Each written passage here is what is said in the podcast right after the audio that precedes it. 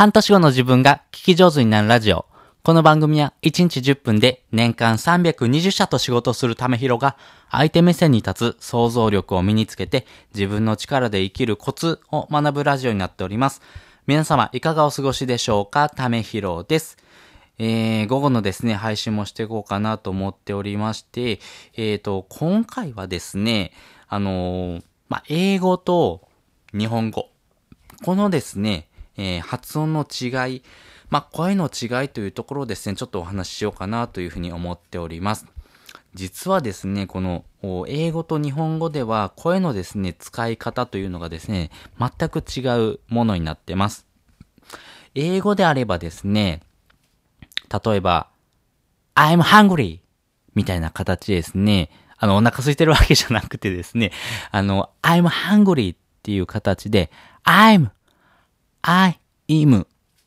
hungry っていう形ですね。結構この強さをですね、主張しますよね。なので、英語っていうのはこのですね、強弱っていうところですね、使い分けながら話をするというのがですね、大事になってくるんですけども、一方で日本語はですね、えー例えば、いらっしゃいませっていうのと、いらっしゃいませっていうのでは全然違いますよね。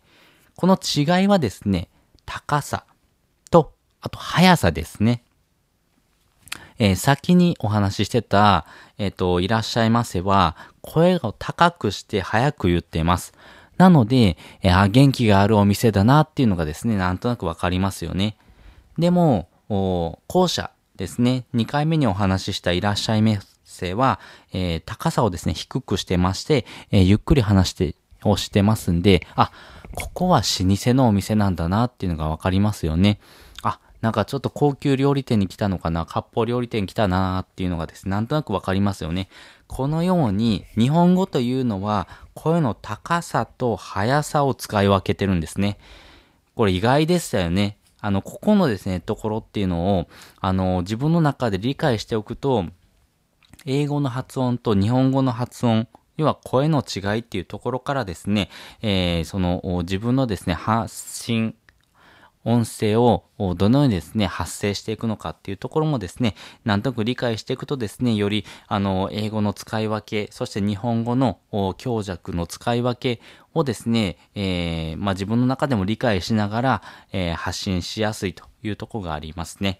で、特にこの速さというのはですね、環境で変えるというのがですね、大事になっていきます。例えば、えっと、何かセミナーとかスピーチをするのであれば、だいたい1分間に300文字ぐらいのですね、速さで話をするというのがですね、大事になってくるというふうに言われています。この速さというのはですね、あの、自分が持ってる権威性をですね、発揮することができますので、あの、まあ、要は、えー、なんでしょうね。まあ、例えば、あのーまあ、大学の学長とかが、早口でバーっとですね、自分のですね、専門領域をですね、話されてるっていうのはですね、やっぱり権威がある、っていうのはわかりますし、この速さにですね、ついていかないといけないというところもありますよね。このようにですね、やっぱりその知ってる情報をですね、ざーっとですね、多くの方にですね、投げかけるというところはですね、あの自分の権威性というところとですね、あの、教えるという立場、のですね、人がですね、やるべき説得力を持たせるというところにですね、リンクしてますんで、この速さというところはですね、ポイントになってくるんですね。で、この音声みたいなながら聞きをされる、要はですね、あの、何かの作業をしながらですね、えーしている方でも、ゆっくりと聞き取れるというところでは、1分間ですね、200から250文字ぐらいのですね、えー言葉をですね、発信するというのがですね、大事になっていきます。なので、あの、この環境に応じても、この速さっていうのをですね、使い分けるっていうのが大事になっていきます。またこの高さというところはですね、高音をですね、えー、まあ、上げるとですね、やっぱり人が注目するんですね。注目するというところもありますし、やっぱ大事な部分っていうのはですね、やっぱり低音でゆっくりと喋るというのがですね、より説得力を増すというふうにもですね、科学的には言われておりますんで、まあこういうですね、話し方、一回ですね、このスピーチをする中でも、話のですね、展開が変わればですね、話し方っていうのを変えていく。このですね、あの、使い分けをですね、していくとですね、えー、よりあなたのですね、話し方というのがですね、より味が出てきますし、あなた自身のですね、発信というところにですね、説得力、えー、というのがで生まれてきますので、ぜひそのあたりもですね、えー、自分の中で捉えてもらいながらですね、えー、話し方をですね、どんどんどんどん身につけてもらいたいなというふうに思っております。ということで本日もですね、お聴きいただきましてありがとうございました。また次回もですね、よかったら聞いてみてください。それじゃ、またね。